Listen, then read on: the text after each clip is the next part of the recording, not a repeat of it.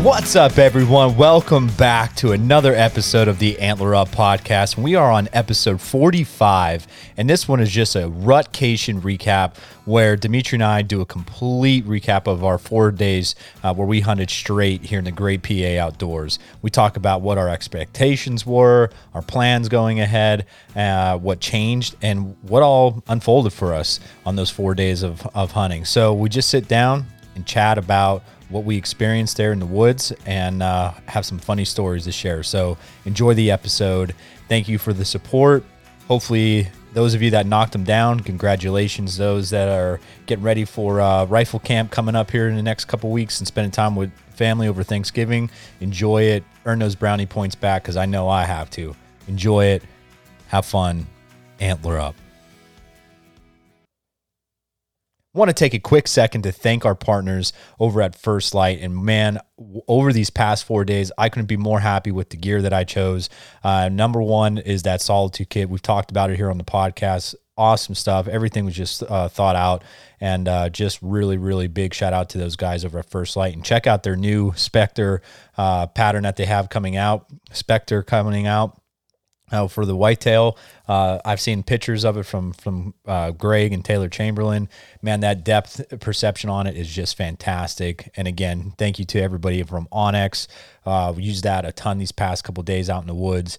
Just even that, uh, like, take me to that waypoint. So that was a big thing for us just because Dimitri and I sharing those uh, through that as well. So Onyx, Cobra, America's Best Bowstrings, and uh, Sever Broadheads. So we talk about it here. So talk about how uh, that did a, a job for us. So thank you again. Check them all out over at antler up outdoors dot com. Enjoy the episode. Antler Up. Well, uh, we're here. It's, unfortunately, we're here. It's Tuesday, uh, November seventeenth.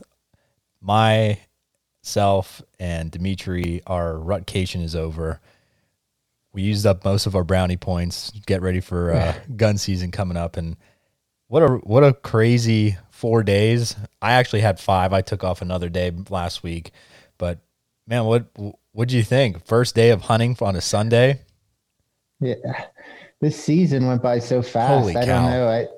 I I probably hunted more days out of the year than I have probably in a very long time. But season just flew by. I mean, I know this year in general has been, but geez, I feel like yesterday we were just talking about our goals and, and getting ready for the opener. And here it's it's over on Friday. It's P A archery season's last day is this Friday, and we're not going to get out again. And it's just crazy to think about. I know. I That's what, while we were just sitting here talking right before we hit record. And I was just thinking that too. I'm like, man, it just seems like yesterday we were, we had Mike on, we were going over our goals and what we're, what we were excited about for the upcoming season. And like you said, I'll, I mean, I echo everything as far as how many days we got out uh, between the two of us. We got out a bunch, and I know not coaching this past fall for me was a big help for that. And, uh, but man, I just, I can't believe that we're we are here talking about wrapping up the season as far as our archery season goes. Yeah, and they even extended it an extra week this year, which was great. And I think, you know, it really worked in our favor, which we'll get into later when we're talking about what went on. But I mean, I think in this area, it, it really helped out as far as the rut being pushed back a little bit, and uh, you know, and like I said, we'll get into that later, but it, it turned out to be a good rutcation, and, you know, we didn't feel a tag, but it, you know, we learned a lot and, and was in a ton of action all four days. Yeah. Well, we didn't feel a buck tag. Oh man. Buck tag. We each felt a doe tag, so we have meat in the freezer. Yeah. Yeah, we sure do. But man, you know, what's been cool is having this outlet and this platform, you know, having people message us and share some information with us. And one of the cool ones that I, and you and I thought was really neat, and we would talk to these individuals, has been the opportunity to see what people are seeing on their game cameras, like on their trail cameras. And, uh, man, unbelievable deer, the Pennsylvania, and this is particular speaking to Pennsylvania, what amazing deer people had on camera. And then obviously, some of the deer that have been hitting the ground, uh, especially these past couple of days. But you know, we have one that's going to be coming out on our podcast here in the next couple of weeks, Logan Martz. And he had a few hammers, and he's hunting the Danville, that central area. Uh, and man, unbelievable deer. And he messaged me and he was like, what are you guys seeing? I'm like, man, we have a couple shooters, uh, you know, and some of the images he sent to me, and he's hunting public land, which was new to him. So kind of a little sneak peek of that episode, but man, unbelievable deer, and just not the caliber that we had. Um, and I would even say for us on some of those other areas where you would throw some of those trail cameras on, you know, the, the spot that you would hunt the most, You, we didn't get even some of those hammers that we would see, even if we never saw them during hunting season. We didn't get them on camera during velvet season either. Yeah, this year putting up the cameras was pretty disappointing early on. I, we scouted more areas than we ever have around this this uh, uh, public land that we're hunting, but just, we had one area that had probably three really nice bucks on it, um, in velvet. And that was basically it. I mean, it was decent six pointer here, basket eight here. And the deer just didn't really show up on the areas of the camera, uh, that we thought they would. And these new areas that we scouted out and really thought had good potential this year, and thought we had a good game plan. And we, I mean, we started scouting back in March and, and really the whole way up until the start of the season, but not a whole lot showed up. And, you know, we really had to kind of go back to our roots of, you know, areas we've hunted in the past, and just kind of game plan those a little bit differently than we would uh, early on, and played it a little bit more aggressive. But I think in the end, we learned a lot, and yeah. I think we're really starting the areas that we're hunting, figuring it out, um, especially for the next coming years, which I'm really excited about. Yeah, for sure. And that's the one thing too, even I'll talk a little bit about my, the private land that I w- had the opportunity to go back twice to hunt so far. Um, because my plan was to actually get in this past weekend and, and hunt that Saturday, Sunday, Monday, but things changed. You know, weather played a role into that. Family played a role into that as well. Uh, and also what we were seeing uh, in the field here played a, a role in that. But those two trips that I had back at home, one was middle of October. Nothing really played out that weekend. Didn't see much. Didn't see a bunch of sign as well. I I bounced around to, I think I hunted Uh, that Saturday, and I was in three different spots just because I was, you know, bouncing around a little bit and checking things out. But then I went in Halloween weekend, uh, and that's when I hunted Friday and Saturday. And I was in a couple different areas as well. I went into like that spot where I shot my buck last year. Nothing really prevailed out of that. And I went to a different part of the mountain on basically the other side a little bit, and I saw a ton of sign, and that's when I, I, I was encountered deer, no bucks until that Halloween weekend, and just little guys, like not the mature bucks that I know roam that mountain as well. So that was kind of frustrating on, on my part, and a lot of good sign that was more up top than the past two years. So that was a little bit different and changing that game plan.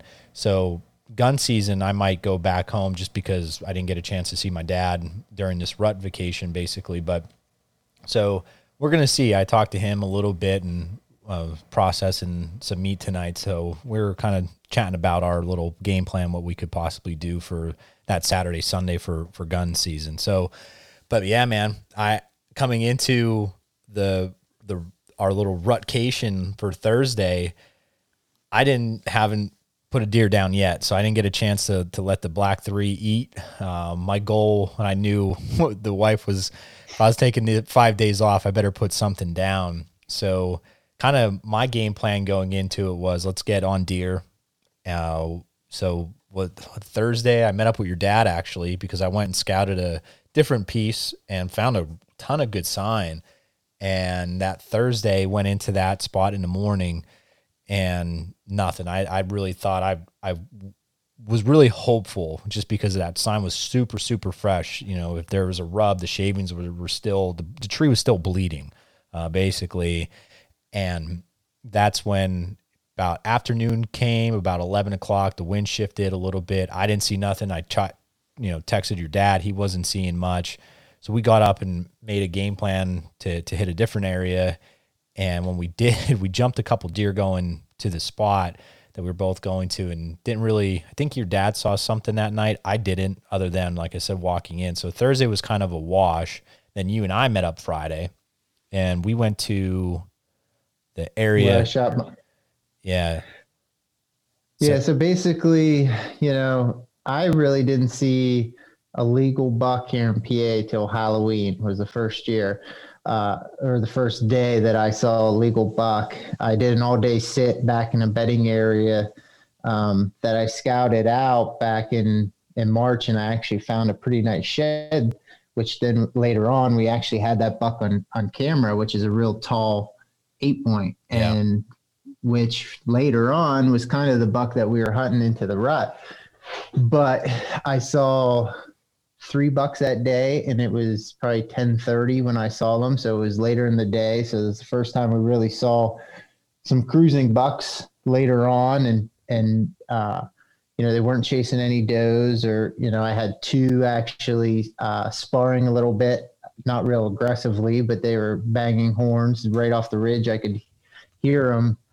So that was really the first time I was really seeing the action pick up yeah. a little bit. And then the following week, uh, got out right after work on a Friday, and I saw that tall eight point actually chasing a doe. So he, he had some does in front of me at about sixty yards, and he was down into the bottom, uh, chasing another doe and kind of just milling around, and, and he would rub a tree and make a scrape, and he was just kind of milling around. And I thought that it was going to get dark before he made it up to where I was, but eventually all those does just kept pushing up over the hill, pushing up one after the other. There was probably five or six of them at the time, and he just kept slowly working his way. And I, I really thought to myself, this is really going to happen. He's going to come right up over this hill.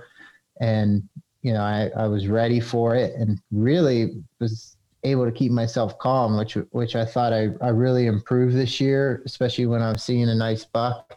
And he pushed those does over the hill. Does ran by me at thirty-eight yards, and, you know, I had my bow ready, and if he did the same thing, I was I was ready for a shot. And when he came up the hill, he tried to cut the does off instead of taking the same pass, so he kind of looped around me at fifty yards, and I ended up not getting a shot at him. So, you know, after that day, it just seemed after Halloween, each sit was just kind of building up and building up for the rut. And that was the first really rut activity that I, I saw. Um, so going into the rutcation, I was just trying to really piece together of every, all the intel that we've gained uh, throughout the season. And, and I really just wanted to keep it simple. I think what happened was, as I was struggling seeing deer, especially early on, we were a little more aggressive this year than we normally were early on. And, you know, warmer temperatures, we were getting a little bit deeper into bedding areas, but it just wasn't panning out of what we were seeing. So I think I was getting a little bit frustrated at that time. But what I thought to myself is, you know, and they say this all the time, but I think we overlook it, is you just got to hunt the does. You know, that's where they're going to be during the rut. They're just going to be going downwind of those bedding areas and, and trying to find those hot does. And, you know, and, and that's kind of the game plan we came up with, is what we were going to do starting on Friday. Yeah. So, you know, uh, fr- Friday morning, we went in to where I shot my buck, and I got in the exact same tree. And then I had you push further down the ridge and kind of wrap around the point. That way, if anything either came from either side up onto that flat checking for does, uh, we were going to have it covered. And sure enough, first thing, probably a half hour, forty-five minutes after light, I saw a buck nose to the ground, just running a doe. And he was a legal buck. He wasn't, you know, a wall hanger or anything, but he was, he was a pretty decent buck. I don't think I would have let him walk by at that point, but, you know, and then he kind of worked his way down to you eventually. Yeah. So I ended up seeing him on Friday as well, you know, obviously, and watched him work down the ridge then basically and work his way back to your area. And then we had a little, you know, disturbance basically behind us of, of twenty-two shooting. So we got out of there and we kind of both met up and said, all right, what, what do you think? And we looked at wind, which way the wind was, was blowing and what our best chance was. So we went to an area where on public that we've actually hunted quite a few times a little bit this year because we were seeing deer. Uh, and whether obviously they weren't very, they weren't running that same pattern because we would see them move in where we, we would put ourselves in a more better opportunity. And when we would do that, it would either not happen because the deer did not appear or they just went a wholly, totally different direction, which deer do. So that was our, like you were going back to your frustrating part. I'm sure that that's probably right about when that time came. And then when uh, we got set up, I was getting set up. I, you went to an area where you're kind of familiar with, but also you didn't make it there yet. I made it to my area and I get a phone call from you and I'm like, okay, this could be either good or could be really bad. So, so tell me what, what you saw. So then now, so let's preference this. This is Friday mid afternoon. No, not mid afternoon, like early afternoon, I would say. Yeah, it was probably about twelve thirty, yeah. maybe one o'clock ish. So I was working up the path. There's a path that kind of goes up over the hill and there's a, an old clear cut on your on your left, and which is pretty grown up, so it's pretty thick, super thick. And then on the yeah super thick on the right side, uh it's pretty much open timber, and then what it does is it works up. There's a little bit of a bench and then it works up to the top and then it kind of flattens up on top, and and historically on that bench further down, several hundred yards down, is very good bedding area. There's a couple thickets in there. Um, a lot of knee-high shrub brush that the, the deer like to bed into, um, and they just feel comfortable being in that area, even though some spots are real open as far as trees. Um, but with that shrub brush, they really feel comfortable walking through. And I was trying to get to that area. So I get up on the path, I get to the ridge. I had the wind perfect where my wind was blowing down over the hill, so away from the bedding area. And I was just going to really take my time, even if it took me a half hour, forty-five minutes to get to where I wanted to be on that bench. That way we kind of could see what was going on up near the bedding. And then you could kind of see where the does were kind of hanging out that year, uh, down over the ridge. So that way we could kind of get a little bit of intel yep. to make a game plan for uh, the next Saturday. Couple of days. Yeah. So I work up onto the bench, and uh, it, it's a little open there on the right, probably about fifty yards of just smaller trees. And I start walking five, ten yards off the path, and I look into a little thicket, and I, I, I thought I could just see, you know, the sun was shining into it. And, you know, I was taking my time. I didn't want to sweat because I just had a lot of my Solitude kit on. And I thought I could just see a little bit of a back of an animal, and, and you could just see the sun glaring on it. And at first glance, it, it looked like a bear. Um, it looked real, real black. And so I threw up my binos and I'm trying to look, and with the glare of the sun, it, it just didn't, wasn't moving. I thought maybe it was a stump, but it didn't look like a stump.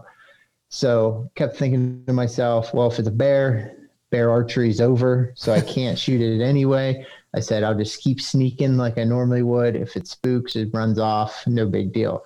So I get about three to five steps, and there was a diagonal tree kind of angling up, um, where I could actually get my elbows onto the tree and really glass with, with uh, steady arms.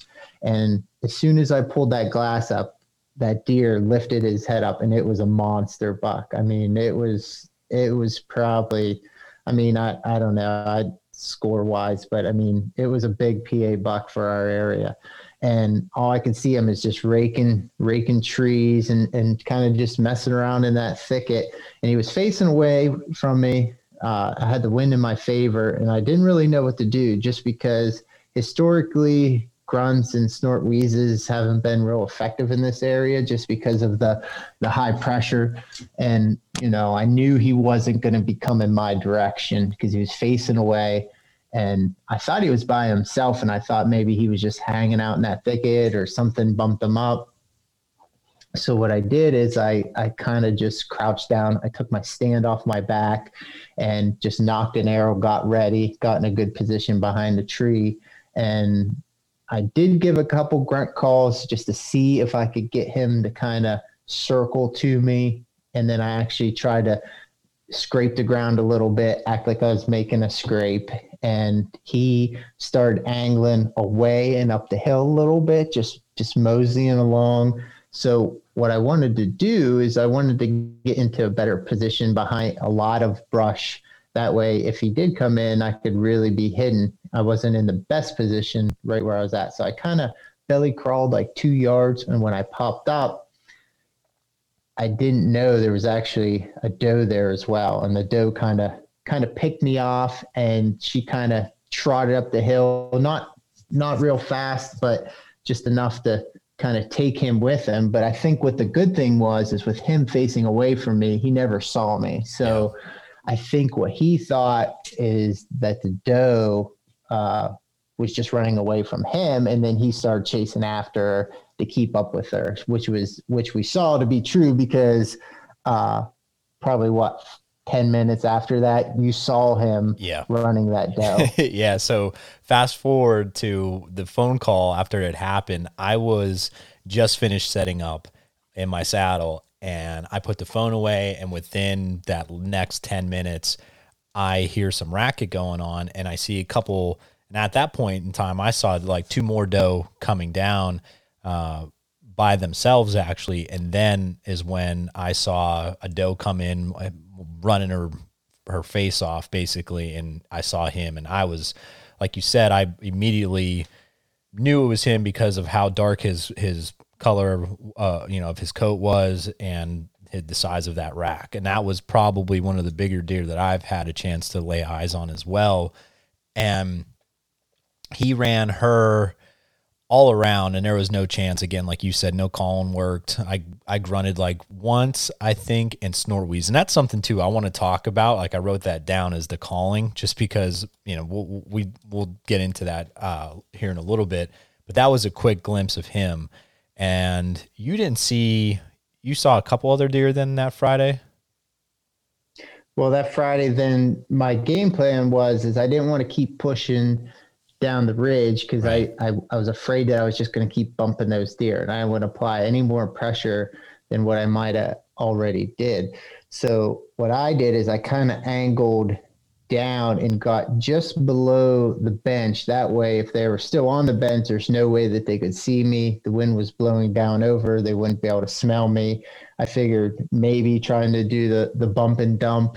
I thought maybe that they would eventually later in the evening uh, circle around and kind of use that edge to kind of sneak back to where they wanted to be for the evening. Yeah.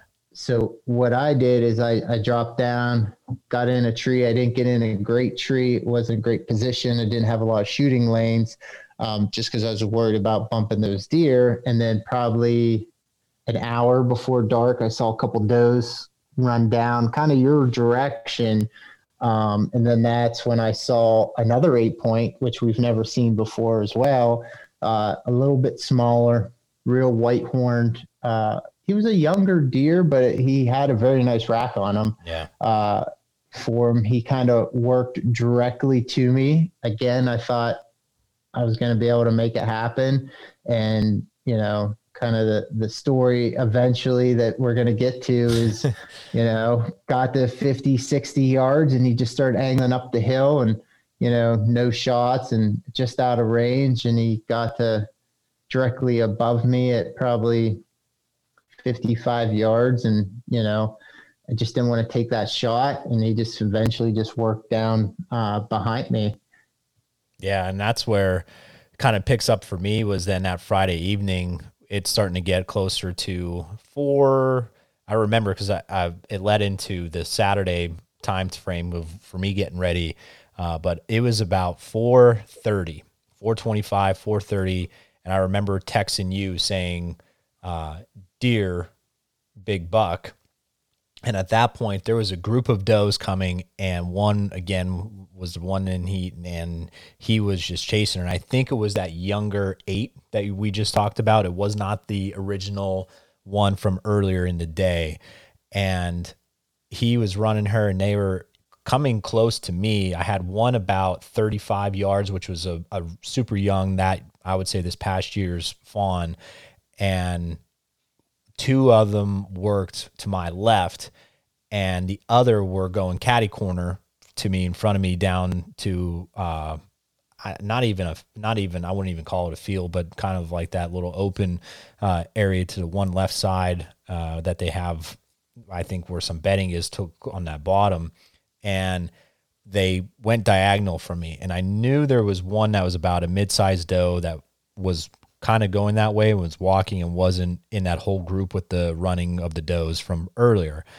And it's about four fifty-five now, and I'm looking, and I saw movement, and it was that doe, and she was by herself. I glassed the whole ridge line that I possibly could see. And at that point in time, I'm like, okay, if this deer comes to this spot, I picked two spots, one to my weak side shooting in the saddle and one to my good side. I said, if that doe comes to either one of those spots, I'm I'm going to take the shot opportunity. And she came to my weak side, and I positioned myself with the duck under move, and I ranged uh, that spot, which was like eighteen yards. And at five oh five, she came into that spot. I drew back, and boom, it happened. And then lung shot, and I watched her hit. I watched, but my arrow got a full pass through, which is awesome, you know, with the new Sever two point ohs. Uh, and she ran about twenty-five yards, and she stopped, she piled over, and that was it. And I called you. And you go, what'd you say? You should have waited just in case something was coming. And uh, I mean, you, you didn't know, but I did kind of glass and everything. And next thing you know, it, a half rack does come in. And, uh, you know, I, I just started laughing. I just started giggling because he came to this area where my arrow, the lighted knock was. He stopped, looked at it, and he legit went and went the way the, the deer was. He stopped there for a minute, and he just kept going diagonal away from it. And I got down, you came down, we quartered the deer out, and we did what we were supposed to do, and tagged her up and got her out of there. And next thing you know, we were trying to make a game plan for Saturday, which was to get in that same area, because we saw about three different bucks. We saw the younger eight, we saw a, a decent six, uh, which was a bigger six. Could have been mm-hmm. a seven, which I think was. Uh, we're just in those heat of the moments of the deer moving and counting. It's just, you know, one of those odd things to, to try to do in the big, thick timber type stuff, and the big, the big one that you saw earlier in the day. So our game plan Saturday was kind of, okay, for, for me personally, was I marked on my Onyx where I was. Now let me get a little bit further in and up the ridge where the deer were piling around and where the chasing was going. So I kind of marked it on Onyx, and the next morning, that's where I got to. And for me, right away was deer all over the place. Uh, Saturday morning, I had two doe come in right, right at maybe six thirty. So it wasn't just light yet, and it was foggy too. Uh, I don't know if it was like that up on top for you, but it was for me down on the bottom. And when I was watching the silhouettes, I put up my binos because It, it it magnifies the light a little bit, so I saw they were doe. And then at six fifty-five, it was bright out, and I'm looking because I hear ruckus coming up to me, which is what we were hoping for. And this doe is just running for her life, and the smaller, I I hate to say smaller because he wasn't small, but that the mm-hmm. eight, the little eight, comes flying up, and I'm like, okay, oh, here comes an opportunity, hopefully. And he's about thirty, forty yards. And he just, I'm like, rah, rah, and he just keeps going because she's running for her life. He follows her. A couple more deer come up, and they just follow that path of going more up the ridge. And uh, for me, as the day continued on, I saw a four point, who I ended up seeing like four more times over the next couple of days. Uh, he never, he never grew that, that uh, brow tine. No, he, he never, he never grew that brow tine, unfortunately. And uh, man, uh, he, he was fun to watch though, just because he was like, he didn't know what to do with it yet. You know, like he was mm. still hanging around chasing and he just didn't know, okay, what do I do now? But um, I saw, I would see in the distance again on the ridges, just far out. It just seemed like for me, I, every time I got closer, they would just get further and further away of the chasing. And I would see them run these ridges. They would cut across to me and they would nosy around. And next thing you know, the doe would take off again away from me. And I never had those opportunities. And that, you know, that was basically even Monday morning for me. I know we're skipping Sunday, but that was Monday morning for me. But then later on, about eleven thirty, coming down the ridge, I was panning, looking out every in every direction I possibly can, and I saw a, a deer and by itself, and I look and I saw a big white. And I'm like, okay, he's cruising, probably just bred a doe, and he's looking for the next one, maybe a little zombie mode. I, I don't know. Maybe we could do a little bit of calling. And this is where I wanted to talk about. And it was, wasn't as windy yet. And I remember it was a dead calm at one point. So I gave a good grunt so he could hear me. And at this point, he's over one hundred yards. He's maybe one twenty, one thirty yards. And I see him stop and look. And I gave it a couple seconds. And I gave a snort wheeze, gave it a couple seconds, and I gave another uh, grunt. And he did come in. He maybe came in another fifty, sixty yards. I don't know from that point in time if he was still looking for where that buck was that made those calls supposedly. And he stopped and he just kind of put his nose back down and kept working his way, going probably the direction where he wanted to go. If he picked up a hot doe scent or what. I tried two more grunts, another snort wheeze, and he just kept going on his merry way. And that was as close as I could. And he was definitely a shooter. And, uh, so that was painful watching him go, go away just because I was like, man, there's not a, a doe with him. Um, So that was the unfortunate part. And then I saw the four point again, and that was the last deer I saw, and that was about one o'clock for, for my Saturday. But you had another eventful Saturday. I'm going to at least need five more beers before I talk about this Saturday. But this Saturday was probably the best slash worst rut day I've ever had in my life. So basically my plan for Saturday was to get to the tree that I was planning on getting to on Friday night before that got interrupted. And this is a spot that over the years I've kind of learned the area enough to get to where I need to be. And because I, I forget, years ago I, I went into this spot randomly. My dad and I just kind of, you know, let's try this out. And that's before we, you know, when I was younger, we didn't really do a lot of pre-scouting, didn't have trail cameras. So went in there, saw some deer here and there. I think one time my dad saw a buck, and then, you know, over the years just progressed. We need to get here. Okay. Now we got here, we saw some deer. Well, this is even a better spot. And it, it just evolved. And And like I said earlier on, we're really learning these areas and where we need to be, and, and how how they're they are affected early on compared to when the rut kicks in, and how right. we kind of need to transition where we're sitting. So I think, you know, even next year, we're really going to have a good game plan on this area that we're hunting. And so the tree that I was planning on getting to, I've put hang-ons and, and ladder stands in the past, but I, I, I kind of quit doing that just because it was giving almost my spot away.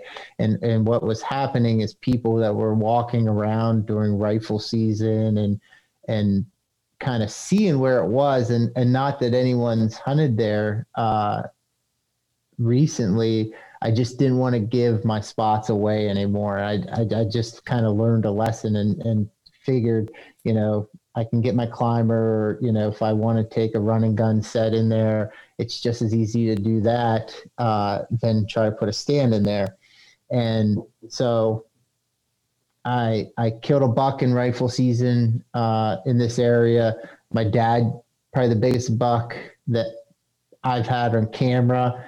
and my dad would have ever shot, he missed at thirty yards last year yeah. in this area uh, out of the same tree. So that's where I wanted wanted to be. And uh, I had to take a different entry route as as you did, just because how it was further up the ridge and, and how the deer transitioned from the, the um, bedding to the feeding and then back in the morning. So I got in the tree. It was, like you said, a little bit foggy, first light. Um, that was slowly lifting. There was two does. First light came up of a hill. The nice thing was Saturday, there was no wind. It was calm. You could hear the deer moving, especially before you saw them, which I, I always love, especially in archery season when you're trying to grab your grab your bow oh, and, yeah. and, you know, maybe you want to range an area. Um, so, so they came up over. They came right in front of me, twenty-five yards. Uh, I thought maybe a buck would be behind them. There, there wasn't. So they kind of just worked up over the ridge into their bedding area. And then I think it was probably, probably not for an hour later, I didn't see another deer. Um, I heard deer coming up straight up over the ridge. There's a little thicket right on the edge of the, the bench uh, that they like to come up over. There's a, a, a big thicket behind me, uh, which a lot of them, that's where they want to go. And then there's also a thicket up over the hill uh, on my right. So I'm kind of surrounded with pockets of, of thicket around me. And there's deer like to transition between each of those thickets. And I'm kind of sitting in the middle in a, a very small uh, opening with saplings that gives me a little bit of a shot opportunity. And I saw her running up the hill. So I knew that there was a buck chasing. So I grabbed my bow and I turned to my left. I see a doe and a fawn coming up through the thicket, and she is just running for her life. It seemed like at one point the, the fawn had no idea what was going on and stopped in front of the, the doe, and she almost ran her fawn over uh, to get out of the way for she could move. So, you know, I'm sitting there ready. She ran twenty-five yards through an opening. I had one op- big opening that I could shoot. I saw the buck coming. It was probably the, the second biggest buck that was in that area that we saw yep. this weekend. Very nice, really nice eight point, uh, kind of darker horned, huge body. Like he, he had a massive body. He's chasing her. I draw back because I know he's going to come through that opening at twenty-five, but he's, he's not fully running, but he's moving really fast. I try stopping him three times, and he just blows right through that opening. Never even get flinched a second for me to even touch touch a shot off. So I let down. He stops at forty yards, but he's in that big thicket where there's just no way you could ever get an arrow through there. I can just see him standing there. Eventually the does take off, and kind of he just follows suit behind them. And so I'm sitting there a little disappointed. Uh, you know, you, you always wonder, is, is that the only opportunity you're going to get? Yeah. Um, especially during the rut with them running wild like that. If he just needed to stop for, for one split second, and I would have been able to get an arrow off, and he didn't. So I'm sitting there kind of doubting myself of, you know, what's going to happen. And probably, probably another hour after that, I, I look up on the ridge and I see a, a big body, and I kind of glass by eighty to one hundred yards away. And it's that the biggest buck that we saw, that one from Friday, cruising the ridge, just looking for a doe. And I'm glassing him. He's just, he was a big buck, and it, it would have been a nice one to take, but he, he just was really smart, and you could just tell he, he's seen pressure before, and he, he kind of knew what he was doing and where he needed to be. Um, he was kind of angling up the ridge a little bit. And I, I tried to give some calls. I gave two grunts. Uh, the, the second one stopped him. He didn't look into my direction. So I gave a snort wheeze, and he stopped and turned and actually looked at me this time. And then he looked back to where he was going to go. I gave a second snort wheeze, and he actually started to turn and he started trotting, angling downhill towards me. But the only problem was, is just like we always hear, he's circling downwind, yeah. which would have been downwind would have been our wind blowing straight up over the hill. And I don't know if it was the wind or if it was my boot tracks, because that's how it's coming in. And he hit a line. He didn't look at me. He didn't see me, but you could just almost tell he hit a scent, and he just knew this is not where I need to be, because he's probably smelt that before. You know, he's a, he, especially being in P A, getting that big, he's no dummy. Yeah. So he, he, he turned around, and I'd watch another buck kind of walk away, and he just went back down the ridge where he came from. And, you know, we were seeing really good action. I mean, we saw the two biggest bucks, which would probably, both of those would have been the biggest buck that I've killed with my bow.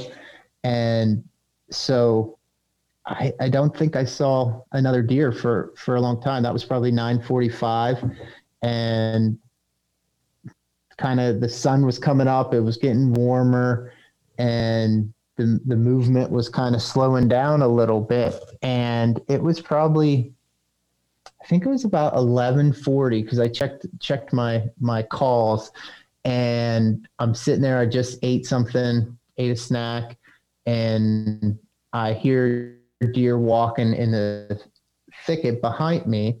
And I turned to my over my left shoulder, and I looked, and I saw that it was that eight point again that just ran through at twenty-five yards earlier in the morning. And he's coming right across. And so I grab my bow, I turn around. He's coming quick, and he's coming through the thicket. When I first saw him, he's probably at forty yards, and he's coming right to my right. And I have one opening that he was about to get through, and I ranged, and he was exactly thirty, it was going to be thirty yards, put, turn my dial, and I grabbed my release.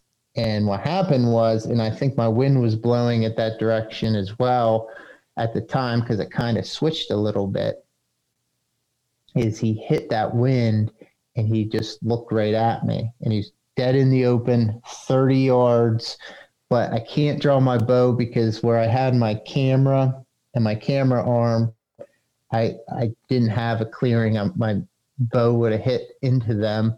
So he's standing there looking at me. I was really kicking myself uh, for having my arm in that position. And I was just praying that he didn't spook and that he would just keep walking, because in another ten yards, he would have went through some trees and came into even a bigger opening, which I would have had a really clear shot. And he starts walking again. He gets behind those trees. So I draw back, and I'm waiting, waiting. And right before he gets into that opening, his nose is just about to come out into that opening. I think the wind picked up again, and he picked my scent up again, and he looked at me again. And I'm at full draw, and I can see I had probably about probably eighteen inches wide window, um, right into his vitals. And I knew if I could just squeeze one in there that I could get it done.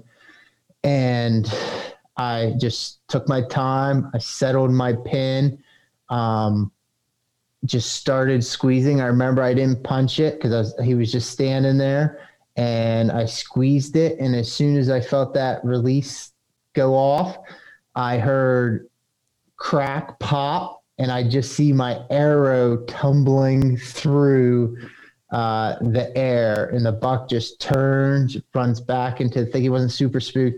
And I just remember thinking to myself, what just happened?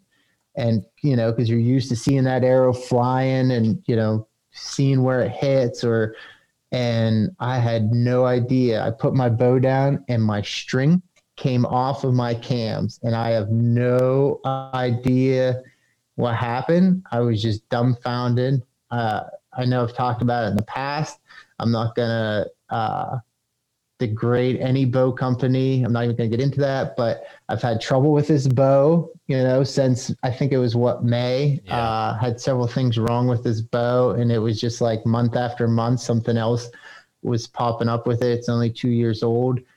Uh, so I don't know if it, if it hit my bino harness, if it hit my, you know, caught on my arm, if I was twer- twerking to try to get around the, the, the tree and, and not hit that camera arm, you know, did it, did it hit the camera arm?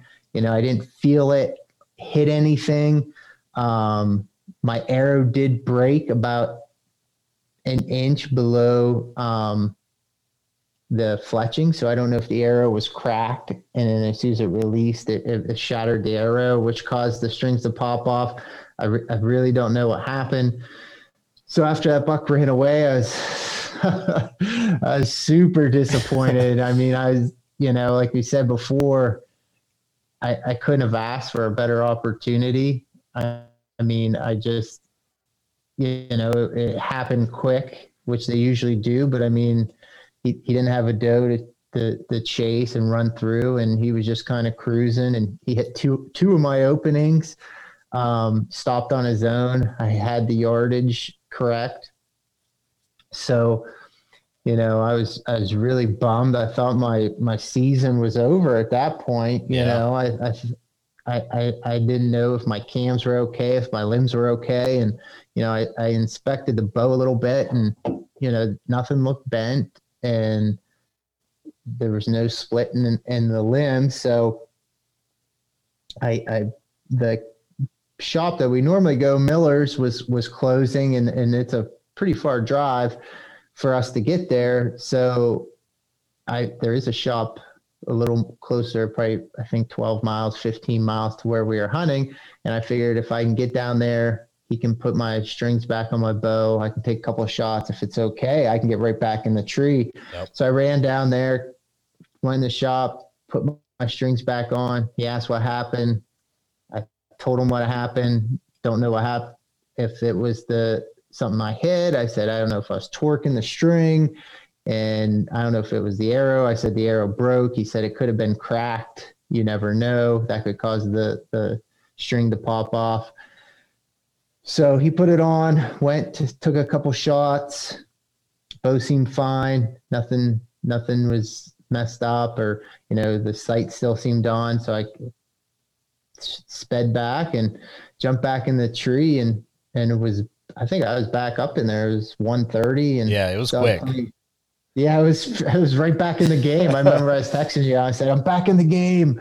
But I mean, it was, it was hard to stay positive after that. I mean, I, I, I really was bummed out at that point. I mean, you know, for you to have the biggest buck you've ever killed with your bow at thirty yards, and especially at eleven forty-five in the afternoon, it, it, it was heartbreaking. And, and I, I, I just had to stay motivated and just say, you know, you, you can't quit, you know, no matter what, what happens, and bad things are going to happen, whether it's a missed shot or, you know, maybe you spooked a buck moving, or, you know, or whatever, but you just gotta, you know, grind it out no matter what it takes. And, you know, I could easily just quit and, and said, ah, you know, that's my season. It, it's, it is what it is. But, you know, how many more encounters I had and opportunities after that. I mean, I would have been foolish to just give it up at that point. Yeah, man. And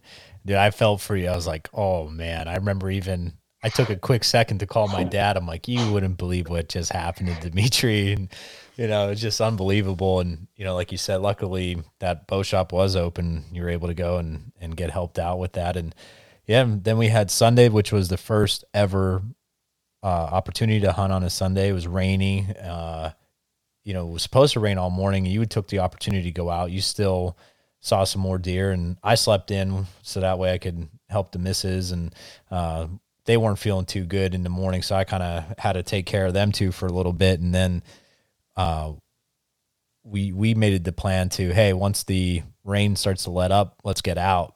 And so for from my end, I got out in the afternoon.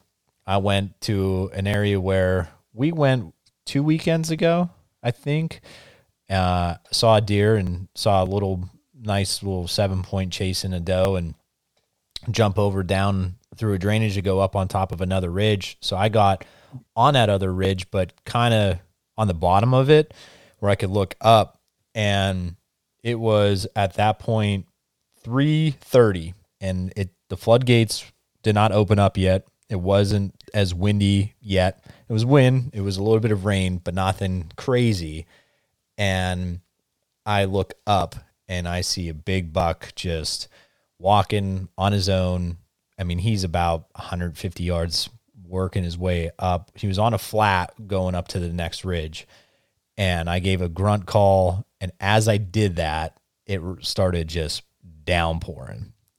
And as it starts downpouring, I just watch him trot up, and the wind picked up. And within five minutes, about a tree fifteen yards from me just broke and fell down, and wind started g- pushing more. And I hunkered down in the saddle, and one more big gust, and I heard another big tree fall. And I was like, time to get down. I want to hunt tomorrow.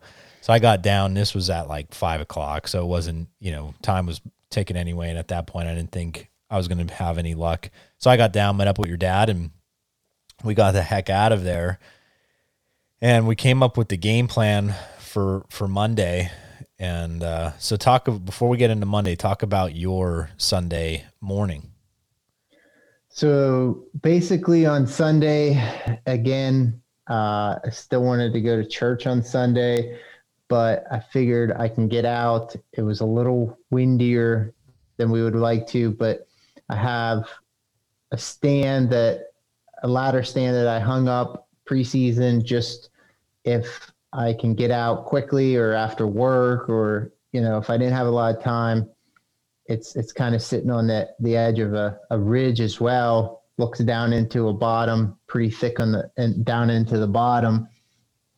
And so I just kind of snuck into that Sunday morning, got up, wind was perfect blowing down the ridge, uh, basically towards the bedding. So they were going to come by me before they got into my wind, and it was just blowing like crazy. And I remember getting light out, and I was just thinking, man, I don't, I don't think I'm going to see anything. These deer just aren't going to move. And which is another point that we, we, we need to bring up, especially even later in the day when you saw that buck, but it was probably forty-five minutes after light. And I looked down and I see a body. So I pulled up my binos. It's about one hundred twenty yards away. And it was that big buck, same one that you saw later in the day. Yep. And the one that ran by me at fifty yards the week earlier. And I'm just watching him, and he's, he's just looking for does, and, and just kind of cruising down out of the wind. And he's just kind of milling around down there. And out of the corner of my eye, I looked to my left, and I had a doe coming, working his, her way right in front of me. She was probably fifty yards at the time I saw her. And as I'm watching her and this buck, I look down, and here her two fawns were already within twenty yards of me. And these big bucks just, they just know exactly what they're doing. Instead of him running straight up the hill at her, he just slowly angles out in front of me, and he's just wrapping downwind of this doe, even though he knows it's a real deer. It's not a grunt call. It's not, you know, blind call coming out of the air that he's hearing. He knows that this is a doe, but he's circling downwind of her uh, to scent check her to see if he should come in.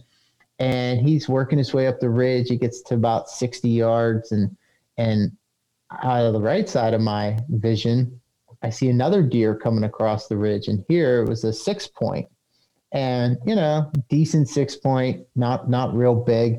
And you, anyone that hears the beginning of the story with my bowstring can realize at this point, I'm not getting too picky of what's going to happen. Uh, so I told myself, I was frustrated from the day before. And I, I said, the first deer that I get a buck that I get an opportunity at, I'm shooting. I don't care if that bigger one's at fifty and this one's at twenty, I'm shooting a six point. And he worked probably at forty-three in front of me towards the does. I was waiting for him to get a little bit closer. He bumped the does, went into a little bit of a thicket, uh, thought he was going to work us out of the thicket, which would have been a forty yard shot, which it, what I was going to take. Uh, right before he got to the edge, he, he kind of turned around again, worked his way back to the does. Eventually the big buck, you know, only came up to sixty, saw that that doe wasn't hot. And he just was like, I'm getting out of the wind, and just slowly worked his way down the hill and then kind of into his bedding area, where kind of the direction you saw him later in the day. And then the six point kind of almost eventually followed him down the ridge. And, you know, at that time it was getting past the time I wanted to be out. So, and I didn't want to mess it up for later. So I just kind of slipped out of that, that stand and worked my way back to the house. And I kind of got down into that, that flat that night when we were uh, trying to slip in after the rain, and uh, it just poured and poured and poured. And I just, I remember texting you and I was saying, oh, if it quits raining this last hour, it's going to be, be Magic. Awesome. Yeah. And fifteen minutes later, it would start raining again. And then I was like, oh, this is it. And it would stop for ten minutes, and then fifteen minutes later it would pour again. Yeah, it was just crazy. But uh, saw a couple people put some deer down on Sunday for that first time, so that's pretty cool to see that. And uh, I know then on, on Monday morning we went back to that area on Big Public that we were kind of seeing deer and had the opportunity to possibly maybe, you know, put it finally together. And again, I pushed in further and further up, and it was funny because I remember texting you. I'm like, man, nothing's come up yet, you know, and you sit, sent me back something saying same here. And not long after that, I remember being hunkered down just because the wind was blowing pretty good and it was a little bit chilly. And I was just had my hand in my muff, uh, my chest muff on the Solitude. And I'm just sitting there. My head was down and it was so wind. It was windy. So you couldn't hear anything coming your way. So you really, I like put my head down for what, like two minutes, and I picked it up and I glassed to my weak side, and I slowly turned towards behind me, and I didn't see anything out of the corner of my eye. And I slowly made, made my way back, and boom, right there on my shooting side, there's, I see a deer. I'm like, oh crap, that snuck up on me. And it was a doe, and they were just eating around. It was a little fawn. She was pawing at the ground and scratching and eating whatever acorn she could find, probably through that cup, you know, covered with leaves. And next thing you know it, I see more movement, and there's uh, another fawn her size, another mid-sized doe, and, and then there's the big mama, big old nanny. And I'm like, okay, she's at twenty-five yards. And I texted you and I said, we're letting it rip today. Like, I'll fill another doe tag. Like, at this point, I whatever. I just want to have some meat in the freezer and have fun doing what we're, you know, going out just to hunt. And being the last day of probably of the archery season, was like, man, if I have any opportunity, let's just take it and have fun. And I remember having my, my hand on the bow, getting ready to lift it off. And she stopped and she's like looking up. And then the others doe were as well, like the little ones were. And I'm like, okay, is something coming? So I like didn't take the bow off the hanger, and I'm just watching, watching. They're kind of acting a little strange. And then the doe sort of working more up towards me. I'm like, oh, stop broadside, like thirty yards, perfect shot opportunity. And I'm just watching her, and she's looking up the ridge, and nothing, nothing, nothing. And then she circled back, looped back around. And at that point in time, it, the light bulb finally went off in my head. I'm like, man, she, the wind probably just swirled and she probably just winded me. You know what I mean? Now that I, you know, after, mm-hmm. you know, you think about it. So she, they kind of worked their way around me and circled up, and then they worked their way down and more to the flat area. Now they're the only deer I saw other than the four point again. He came busting through, and uh, I saw right before we were leaving, because I remember we were texting back and forth, and I said, oh, good deer chasing up ahead. Again, did the exact same thing, just chased up the ridge, and they cut across to in front of me, and they worked their way up, up the ridge and away. And that was kind of the, for me, the five days of close, but not close enough. And we got out of there because the wind was blowing right into their bedding area. And we went back to where we were Sunday evening. And I said, well, I'm going to push up a little bit further, which I did Monday night. And right around that same time frame, three forty it was, so it was ten minutes later, I see that same deer walking that flat. And at that point, I was maybe forty-five yards from there because there really wasn't any good trees. There wasn't really uh, good cover as far as for me to get up in as well. I remember seeing him walking up on this angle, and he was actually up further on the, more already on the ridge, kind of walking it. And I grunted, nothing. I grunted again. He stopped, looked my way, just kept moseying his way. Then he started working down, but he was working on an angle away from me down. So I watched him go as far as I could with the binos. And at four forty, I started hearing whoo, whoo, whoo, and moving. And they're and I could see deer coming my way, so I grabbed my bow off the hanger. I'm I'm ready. I'm thinking, man, if they run right across, like they were even with me, coming from my weak side. I'm like, if they run straight across from me, I'm gonna draw back and just like do old school rodeo cowboy and Indians. Like let's get a, let's get a, have some fun here. And and all behind them, I see the buck and I just see his antlers. I'm like, holy cow! So they start running and kind of like what you said, I think they picked up. I mean, I don't know. They could have just already had a predetermined path, but they were on my side running right at me, and they were even probably with where scent hit. I, don't, I have no idea. I honestly, I don't know. And they dropped down, went across that little drainage where that creek bottom is, and jumped on the whole other side of the ridge, which you were on, but further down. So they go work that way, and there I see the big rack buck chase them up that hill. I'm just sitting there going, oh, shit. I was, you know, again, just, I was like, man, you know, at this point it's four fifty and we didn't see really any other deer over there uh, as far as our previous sits, even throughout the season. So I kind of licked my wounds up and packed up slowly and surely. And at like five oh five, uh, the only thing I had uh, left to put away was the, put the bow down basically. And I'm like, all right, give it five more minutes, and five ten hit. And it was starting to get a little bit darker. I quick climbed down. I crossed the ridge. I worked around so I didn't disturb you or your dad for those last ten minutes, or I was hoping to at least push something, maybe even to you. Nothing. And I said, all right, there's the, there's the bow season for, for right now. That's it. That's it, man. And I, like you said, and at, At those times, again, I did not go home for a couple of reasons. Number one, obviously, being family, because the trying to being away from them during the, the our Utah trip, and obviously I was taking all these days off. But I was like, man, I gotta help them get ready for Nora for school, and you know, get my wife help help them just get prepared with stuff. But then also Wednesday, or I'm sorry, Sunday, with it raining, I knew it was going to be a, kind of like a wash at home. I didn't really feel like, I mean, obviously deer are going to move. They don't give a crap about the weather and stuff, but I'm like, man, I really don't want to just drive home two and a half hours for a Sunday, Monday type of ordeal and drive, hurry up, get back.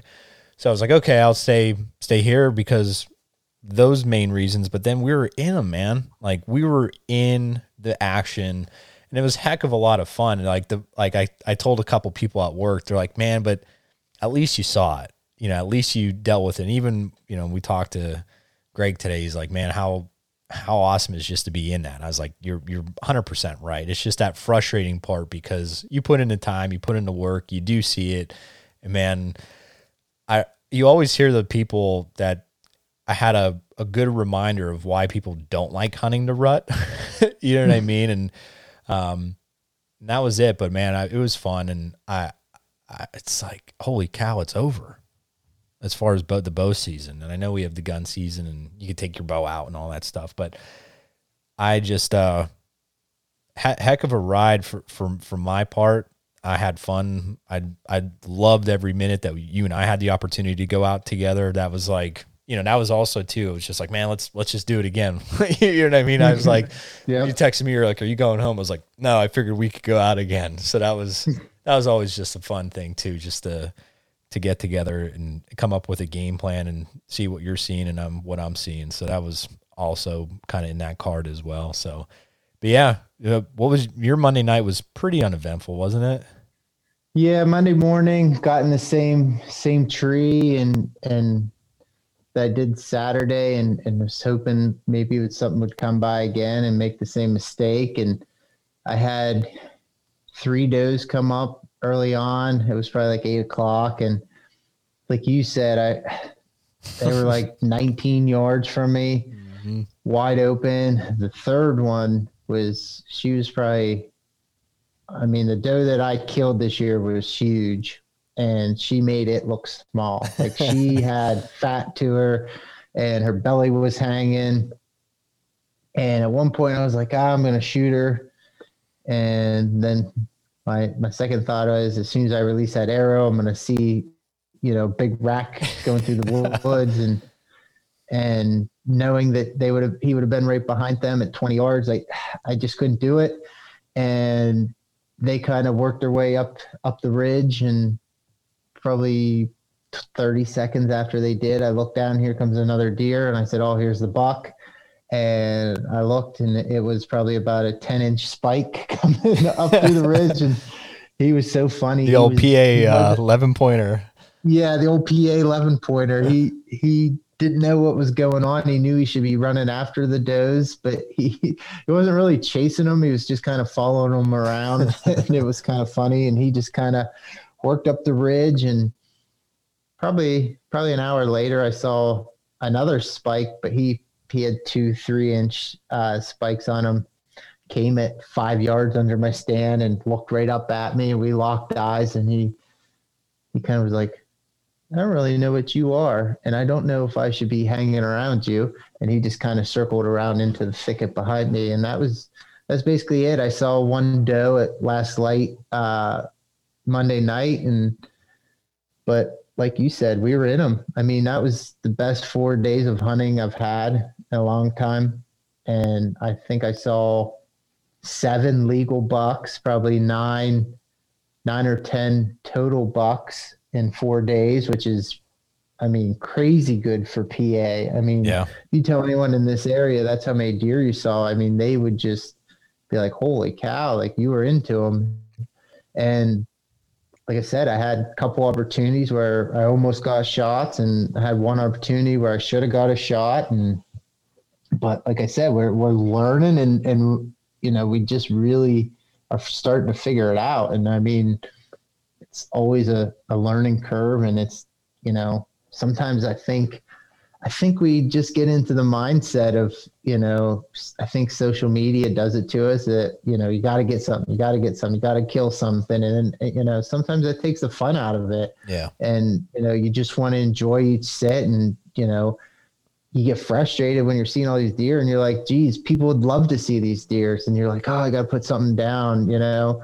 And, and then the, you know, this is kind of going on a rant here, but what I was seeing is a trend this year is seen on social media. All these people been like, oh, not the biggest buck I killed, or, you know, um, and, and almost apologizing for shooting yeah. something, you know yeah. what I mean? And, and it's like, wh- who are you apologizing to? You, you know, you, you don't have to be sorry to anyone that you shot a buck that's not one hundred fifty plus inches, right. you know? Right. And I think that's where the industry's kind of misconception is. And, you know, if, if a six pointer that probably scored forty, uh, you know, walked yeah. in front of me, and, and that's what, what I shot. I mean, I would be just as pumped up if it was a one hundred fifty inch deer. I mean, and I think, you know, you just got to enjoy hunting and being out there and seeing stuff. And, you know, I mean, I, I just enjoy, we eat the meat, you know, and that's what I'm looking forward to is when I get a deer is eating the meat. And, um, but we'll see, we got, we got rifle season coming up, and, you know, I, I don't always enjoy rifle season the most, but you got the family tradition, and, it, you know, you got family and friends come in, and, you know, you're hunting together, and it's, it's always a good time. So, you know, the Orange Army will be in full force, so you got to deal with that. So it'll be more frustrating times, but um, but we'll see what happens. You know, I th- I think I think I got some ideas for rifle season of, of where to be and, and where to go, and you know, because everything everything changes as far as pressure. So you're not yeah. going to, you know, kind of hunt the same, same way as, as you would in archery. So you got to kind of change it up, and, you know, I'm a little bit more used to that, uh, just from growing up. And that's how we kind of grew up hunting, is more rifle than, than it was archery. So yeah, for sure. It'll be fun. Yeah, no, I'm, I'm excited too. I mean, I, I mean, last year I put a, we had the buck tag filled before rifle season on my end, and obviously for your, for you as well. And so I shot my doe last year with the uh, Weatherby two fifty-seven. So I'll be excited to maybe get my first buck. I don't know, or w- with it. So that'll be a fun time. And I know, like I said, I'll be home for those two days, that Saturday, Sunday, with my dad. And, you know, any day after that, I'll be coming back in. But, you know, like kind of like what you said about the social media thing is, you know, I noticed that as well. I try to kind of stay off as far as seeing, you know, when I would, people that we follow or that we're close with and they put down, I, you know, congratulate them, give them a call, send a message or whatever. And uh, it's not something where you're bitter. It's just the, uh, I don't know, man. It's, it's like, like you said, it kind of really, like, what are high school kids thinking? You know, like I, what was really cool is I talked with one of my students today, and I know he and his family are big hunters. They own property over at State College. And so he was really excited to finally see me since I've been away, and he was following along on Instagram, and we were talking. And so he wanted to know some stories. So I filled him in with everything. And, uh, he goes, yeah, man, my, my dad shot, he goes, a really nice six point. He goes, man, it was, it was a really cool hunt. We saw about five different deer, and this was the only one that came into the, his shot opportunity. And, Uh, what a really cool hunt. And that just made me happy. You know what I mean? Because he didn't once say it was the smallest one or it was the biggest one. And because uh, he filled his buck tag actually the first weekend of, of the season, which was a nice deer as well. And so and the doe, he filled his doe tag then the next weekend. So, man, he's, you know, he's having a hell of a season shooting. And but, you know, shout out to him. But at the same time, it was just cool again to hear him talk about his dad shooting a, a buck the other day. And, uh, again, not mentioning what size it was or whatever, just, you know, it was a really cool, nice six pointer, and what a cool hunt. We saw five deer and blah, blah, blah, blah. So, uh, that was that. And the other thing too, that I wanted to just, I'm not, I, I don't want this to sound like a product pushing thing by any means. Uh, you know, you talked about your First Light, you know, this is your first time wearing it. You were impressed with the Solitude, and we've talked about that before. But for me, I, what was, you know, you could hunt either with a climber, with a lock on, with a saddle. And this is something too, um, you know, the buddy from DeerVane talked about on, I saw on a post recently where he said about, you know, I, I don't understand this whole saddle versus, you know, whatever other type of hunting you're doing. And, uh, he's like, but it's just another tool in the toolbox. And I totally agree with that. You know, there's, I, I, if I did not have that little back support strap, as far as the saddle is concerned, sitting all day would have been brutal. But that little back strap for, for me saved me, and I was comfortable. And I don't know if it's because of my body type. I don't know if it's, you find the right channels on that saddle or the, whatever the, for your tether length and all that stuff. But I was perfectly fine on Saturday when we did sit all day. You know, for as far as I, like, you know, obviously you had to get down because of your bow situation, but I did not. I stayed in that same tree all day from, from dusk to dawn, dawn to dusk, whatever. And I, I was perfectly fine. I, I had no issues with it. And so I definitely see it as a tool in, in a toolbox. And if, if you are able to try one or do it, I mean, do it. I, I mean, again, if you do a lock on, a climber, or a saddle, you could hunt a different tree each sit. I totally understand that. Um, but for me, I just found it very, very simple this year as far as quickly getting set up. The Timber Ninja sticks have been phenomenal.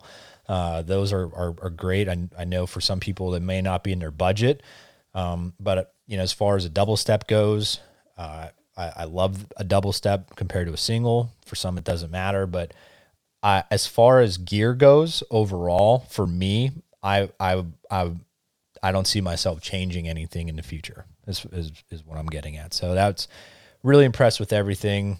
And, uh, yeah, I just got to get ready for that orange army. Hopefully I got to dig up like my orange vest again. I know I've, I know I have the red or the, the, yeah, the red, I have the orange jacket. Um, so, but now I just got to figure out the, the vest, because I actually will have to uh, really get in there on that one. Yeah, I mean, like going off the gear you were talking about, I'm kind of the opposite of you. I'm not a super gear junkie. I don't I don't really rave over gear, but you know, so when, when I'm saying something, it it's, it really means that the product works. Uh, but that Solitude kit was huge this year. I mean, uh, you know, I never really bought into the expensive camo. I did get into the Sika gear a little bit uh, the last couple of years, and then switched over to First Light this year. But that Solitude uh, kit, the bibs and the jacket, I mean, I just loved them. You yeah. know, I mean, I was warm. I never was cold, uh, you know, and just like the pockets and, and, you know, being able to pass through the jacket into the hand muff, into the bibs. I mean, and the fit was great.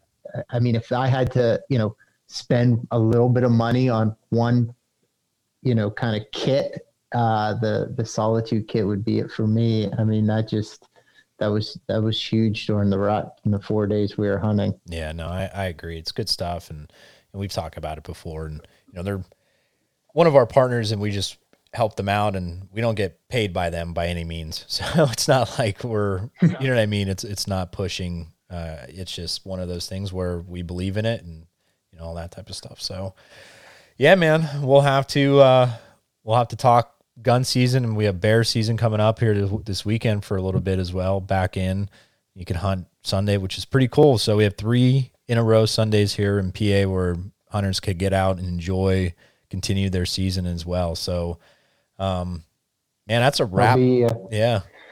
I'll be in the market for a new bow this, this winter. So, uh, that'll be exciting. We'll talk about that. Maybe, maybe do like a video yeah. series on well, that. Or well, what's crazy too to build on the with the bow stuff. I mean, you know, last week we had A J on and we talked a little bit about that. But I think it's awesome. But here's the downside now is because you are in the market of these bows that may release later, which I think is cool, just on a standpoint of getting you excited and you know, because like now it's like okay, why it you know whatever.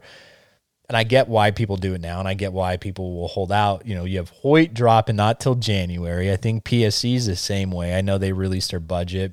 Uh, Bowtech released only budget stuff so far, so they're coming out later. I know Prime's still coming out in a couple weeks, maybe two weeks. Um, last I heard was like maybe next week. Uh, today's we're recording this, or the, this will air tomorrow, so. Matthews came out today with their V three. Um, so yeah, so man, you, if you want to shoot them all, you're going to have to wait. That's all right. I got lots of time to be patient, but it's yeah. funny though. It, it's pretty bad when your wife and your mom say, wow, you really need to get rid of that bow and buy a new one.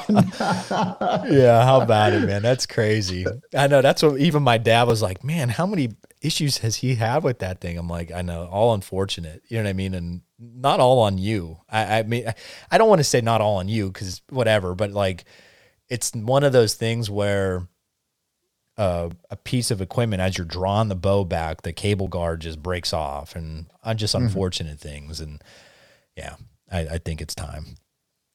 I think it's time, you know? Oh man. Well, dude, rutcation's up for us, unfortunately, with no buck tag filled, but at the same time, like you said, we learned, we loved every second of it. There wasn't a time where we were mad frustrated. We were just frustrated at the time, just because we're like, man, we're close, but to wrap that up, I, I for me, I like I said, I think it's the close but not close enough, and uh, hopefully we could get the job done. Continue to put some meat in the freezer. I start working on on that dough uh, from Friday night, finally tonight, and um, make a lot of jerky and have some good steaks out of it. So, well, everybody, thank you for listening. We greatly appreciate your support, and uh, hopefully uh, next week we'll have some.